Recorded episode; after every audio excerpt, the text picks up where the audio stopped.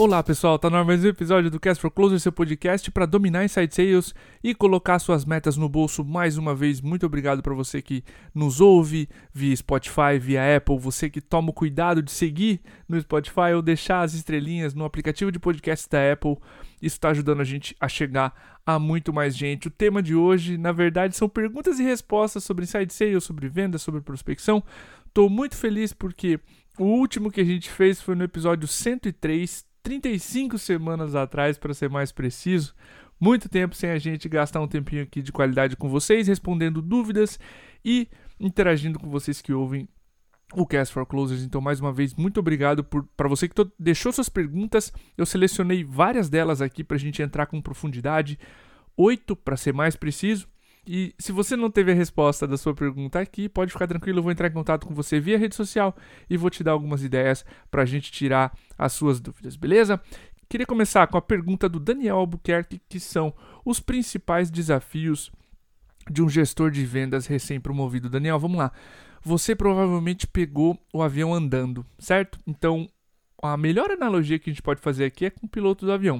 O piloto do avião precisa conhecer o painel antes de operar, precisa olhar a paisagem, ver os instrumentos, ver como é que está o voo, a velocidade, etc. E aí sim reger tudo aquilo e pousar em segurança. A gente vai precisar, como gestor recém-promovido, de três coisas, basicamente: conhecer o time, conhecer o cliente e juntar A mais B, reger a orquestra. Vamos lá, conhecer o time. Eu te recomendo uma hora com cada pessoa do time, tá? Para entender como é que é o processo comercial nosso, na tua opinião, o que, que a gente faz de bom, qual é a tua insegurança, o que, que tu faz bem no processo comercial, que, que tu, onde tu vai mal, onde tu tem menos confiança, o que, que tu espera de mim como líder, o que, que eu espero de você como liderado. Faz esse papo com uma pessoa do teu time por uma hora, é com cada pessoa do teu time, perdão, por uma hora vai para o teu software, ouve as ligações, pede que esses vendedores, teus liderados, recomendem para você uma ligação boa, uma ligação ruim, vá para o software, entenda onde eles estão performando, como é que são as ligações, onde eles falham, vai para o CRM, monitora as métricas, faz um mapa, uma planilha, eh, um mapa como se fosse um dossiê de cada vendedor, onde pode melhorar, onde deveria melhorar, qual a característica que a gente vai atacar mês a mês nas reuniões de coaching. Monta uma planilha com as taxas de cada vendedor, junta o time, eh, faz reuniões para entender o que, que cada pessoa quer melhor na etapa diagnóstico, está fazendo de boas práticas, junto ao aprendizado todo, conhece o time, monta um mapa para que a sua liderança, quando perguntar para você, vendedor X, onde é que precisa melhorar, você sabe exatamente a resposta. Então você vai poder informar para toda a, a, a empresa ou para sua liderança, por exemplo, como é que está o time comercial exatamente. Além de conhecer o time, como eu coloquei, conhecer o cliente. Pedir a tua liderança ou diretamente para o teu time de sucesso do cliente que você converse com cinco dos seus melhores clientes. Eu quero conhecer a realidade deles. Senhor cliente, o que, que te preocupa hoje? O que, que vai te preocupar daqui a seis meses? Por que, que vocês estão conosco mesmo com a pandemia? Ou por que, que vocês decidiram contratar no meio desse cenário todo? O que, que você mais gosta na MeTime, por exemplo? O que, que você faria que te faria sair dela? Qual a tua expectativa com a MeTime hoje? Ela é diferente de quando você contratou? Faça perguntas inteligentes e conheça seu cliente. Mais do que procurar bons comportamentos é entender as semelhanças e as tendências.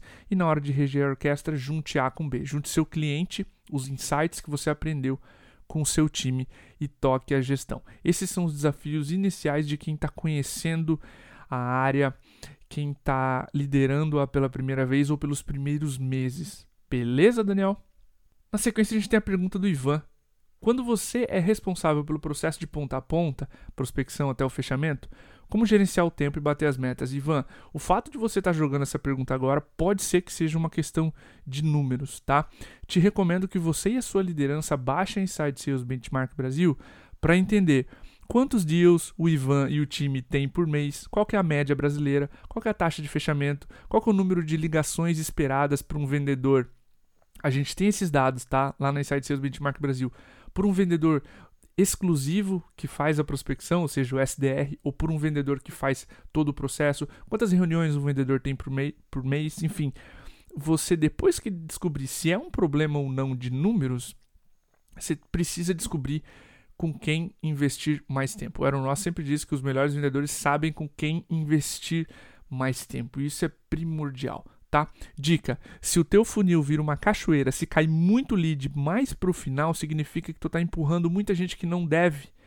A melhor dica é faça com que essas pessoas, esses deals, caiam antes, no momento da prospecção. Seja mais rigoroso como empresa, não o Ivan, mas como empresa, ao aceitar deals que vão do diagnóstico para frente. A tendência é que as taxas aumentem à medida que tu vai chegando próximo do fechamento do negócio e não que elas diminuam. Se elas estão diminuindo, tá jogando muita gente lá para frente. E um reflexo disso é se sentir sobrecarregado, tô fazendo reunião demais com quem não precisa, tô tomando um monte de no-show porque tá indo muita gente que não precisa adiante, beleza? Se você se identificou com esses pontos, ótimo, faz uma análise criteriosa do teu funil de vendas, vê como é que estão as taxas, conversa com a sua liderança, tô tendo reunião demais, eu tô tendo que lidar com muito lead, ó, o benchmark brasileiro é um terço do que eu tô fazendo, enfim, faz essa análise criteriosa se é taxas, se você está jogando muita gente para o final do funil, ou se é realmente um, um, problema ali na conexão e tu está tendo que falar com muita gente, não está tendo que fazer os diagnósticos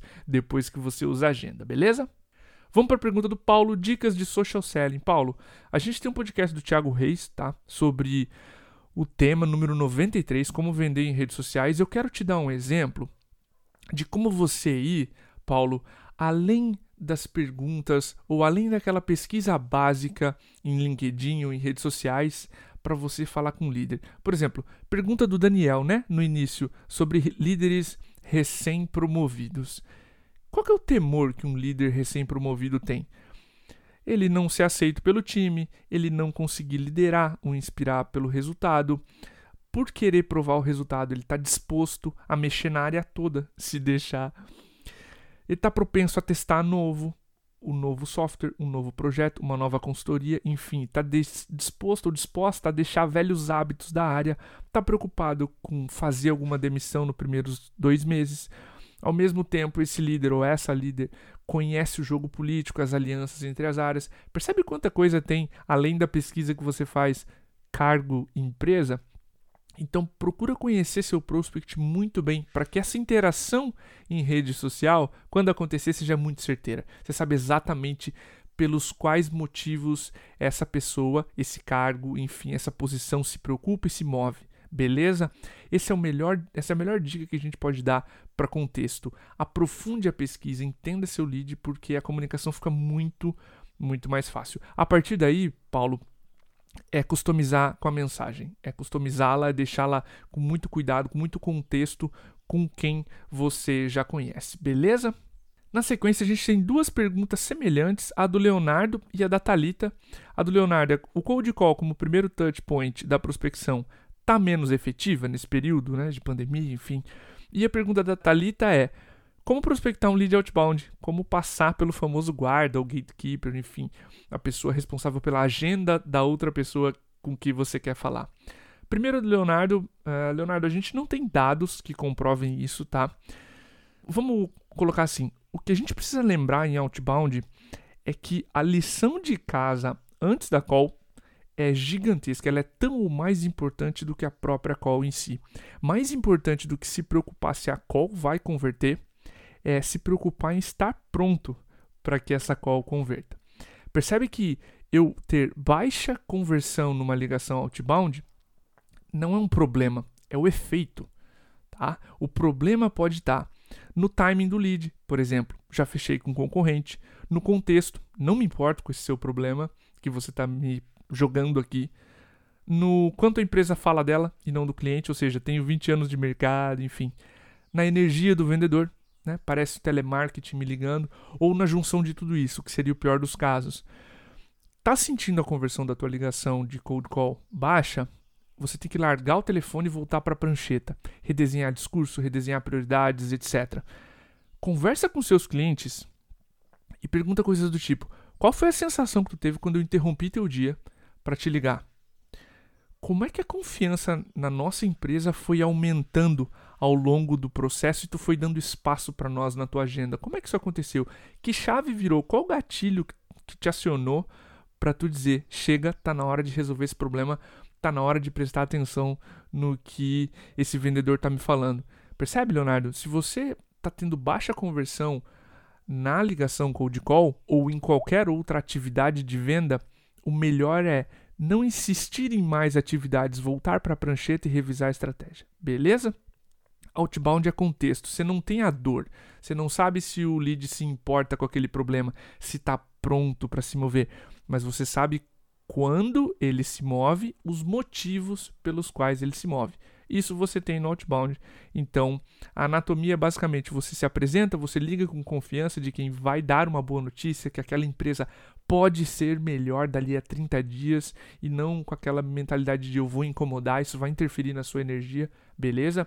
E basicamente você se apresenta, diz por que está ligando para aquela empresa naquele momento e pergunta se o assunto é relevante com confiança, né? Pergunta se o assunto é relevante para vocês gastarem ali 15 minutos discutindo. Beleza? Vamos para a pergunta da Lana Ramos. Metodologia ágil em Inside Sales, como é aplicada? Lana, eu achei muito interessante a sua pergunta. Eu nunca vi alguém chegar para nós aqui em quatro anos de Cast for Closer e dizer eu trabalho com metodologia ágil em, no, no, meu time comercial, no meu time de Inside Sales, isso é muito mais aplicado a times de produto, né?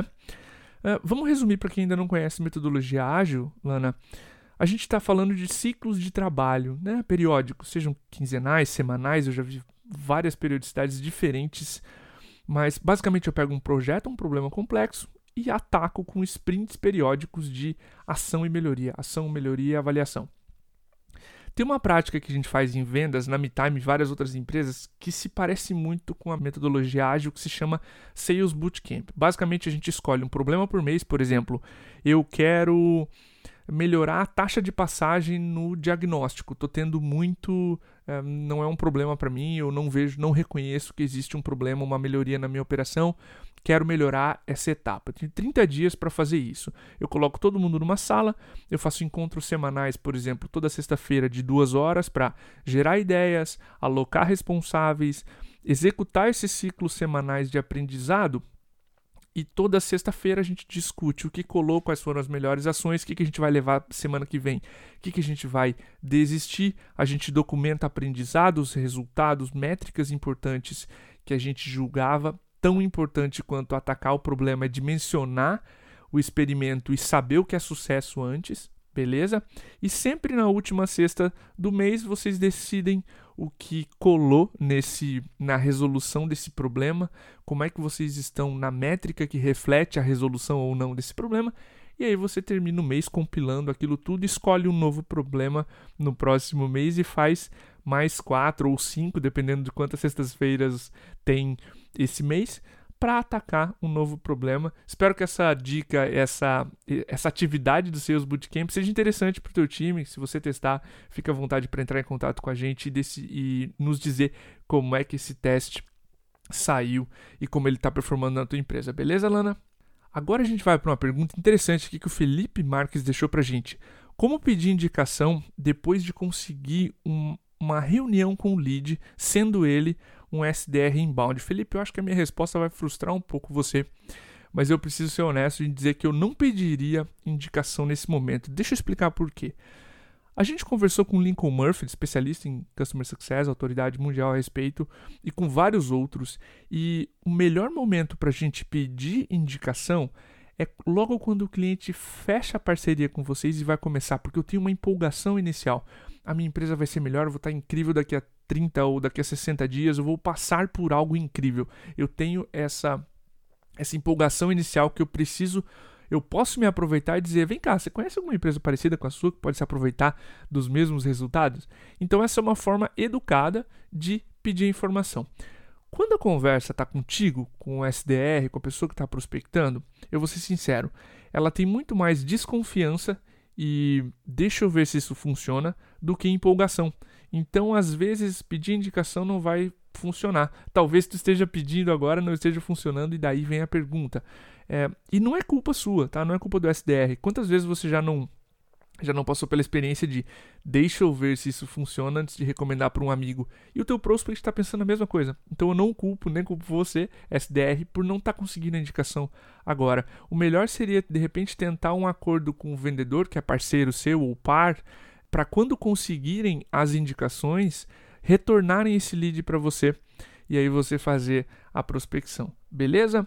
Relembrando, se você quiser fazer, eu já narrei aqui como a gente poderia, segundos atrás, como a gente poderia fazer essa pergunta de uma forma educada, enfim, se o prospect conhece alguma empresa que poderia passar pelos mesmos benefícios, mas, de novo, tem muito mais desconfiança no começo do processo, se isso vai ser razoável para mim. Imagina para outra empresa que eu conheço menos do que a minha, beleza? Indicações podem não funcionar quando eu estou falando com o SDR, porque o processo ainda não tem empolgação, ele tem só ou pouco mais de desconfiança, beleza? Vamos para a última pergunta, a oitava pergunta que a gente selecionou aqui para esse episódio de perguntas e respostas é a pergunta do Kesley sobre saúde mental de times de vendas na pandemia. Kesley, o episódio passado com o Hugo Cobra foi sobre gestão de mudanças e a tônica do episódio foi adaptação. Eu fiz um podcast para um cliente, a Log, e é um podcast interno, tá? Como eu dei boas dicas lá, eu acho que vale a pena ressaltar e trazer aqui para o Cast for Closers, dar um aspecto diferente que eu não dei para aquele episódio passado com o Hugo Cobra, beleza? Bom, a gente é muito difícil falar sobre gestão de mudanças porque gestão é controle. Se eu estou falando de controlar uma mudança, eu gero frustração porque as mudanças acontecem. E de novo, a tônica é a adaptação. O que, que dá para fazer, Kesley, para deixar teu time com a saúde mental um pouco mais elevada nesses momentos? Eu preciso duas coisas: afiar o machado e confiar no processo. Afiar o machado, entre aspas, é óbvio, a gente vai melhorar discurso, a gente vai treinar mais, ler mais, ouvir mais podcasts, eu vou dedicar uma hora por semana para ouvir a mim mesmo nas minhas ligações, enfim, questionar o meu gestor sobre possíveis melhorias no processo, como eu posso ajudar mais a empresa, como eu posso ser melhor, etc. Por quê? Porque eu preciso estar melhor e mais adaptável ao invés de tentar controlar as mudanças. E dois, confiar no processo. Se você é uma liderança, peça com que as pessoas confiem no processo. Se você tem líderes, se você tem um processo de venda, se você tem métricas, se você cair, a sua empresa vai te amparar. Perceba esse ponto. O universo não vai jogar para você, vendedor, vendedor, uma missão muito maior do que você consegue lidar. Confie no processo, confie nas suas lideranças, na empresa onde você trabalha. Beleza? Você vai ser amparado, então faça o melhor de si, afie o machado e vá para a próxima call com mais confiança do que você tinha. Beleza? Liderança, o que eu espero de vocês, que vocês sejam extremamente precisos em o que você espera do time e que você apoie o time durante a mudança. Beleza? Você pode apoiar com conhecimento, com técnica, com ferramental, com infraestrutura, com cabo de internet, enfim. Você provê as condições necessárias para que as mudanças não afetem seu time ou afetem o menos possível. Beleza? História real. Aqui na MeTime a gente pediu que o time no começo da pandemia fosse mais flexível, porque a gente ia precisar de todos na pandemia. E aí o Diego, meu sócio CEO da MeTime, deu exemplos de como o marketing podia ser mais flexível, como vendas poderia ser mais flexível, como CS, por exemplo, pode ser mais flexível, o time de sucesso do cliente, enfim. Você pode dizer, olha, marketing vai estudar outros perfis de lead que podem fechar vendas vai tirar o, o, a ideia inicial de que ah, esse lead não fecha, sucesso do cliente vai sujar mais as mãos, vai fazer um onboarding mais cuidadoso para pegar clientes com menos maturidade, enfim, a gente foi preciso e deu exemplos de do que a gente pedia e esperava das áreas. Isso é fundamental para que o teu time não se sinta perdido, Kesley. Então seja muito claro no que você quer deles e dê condições com que essas mudanças aconteçam com o menor número de estresse ou com a menor quantidade de estresse possível, fornecendo ferramental, conhecimento, técnica, playbook de vendas atualizado, feedbacks constantes, reuniões constantes, enfim, comunicação bem feita. Beleza? É assim que a gente vai passar por esse processo com muito mais saúde mental. Eu espero que vocês tenham gostado desse episódio. Mais uma vez, se você não teve a sua pergunta respondida, eu vou entrar em contato com você via rede social, a gente vai bater um papo, eu vou te mandar um áudio, uma mensagem, enfim, eu vou te dar ideias de como resolver seu problema ou direcionar para um episódio que você pode ter a resposta da sua dúvida. Mais uma vez, muito obrigado por participar, por deixar sua pergunta aqui, a sua sugestão de entrevistado ou de tema. Eu agradeço vocês e até o próximo episódio.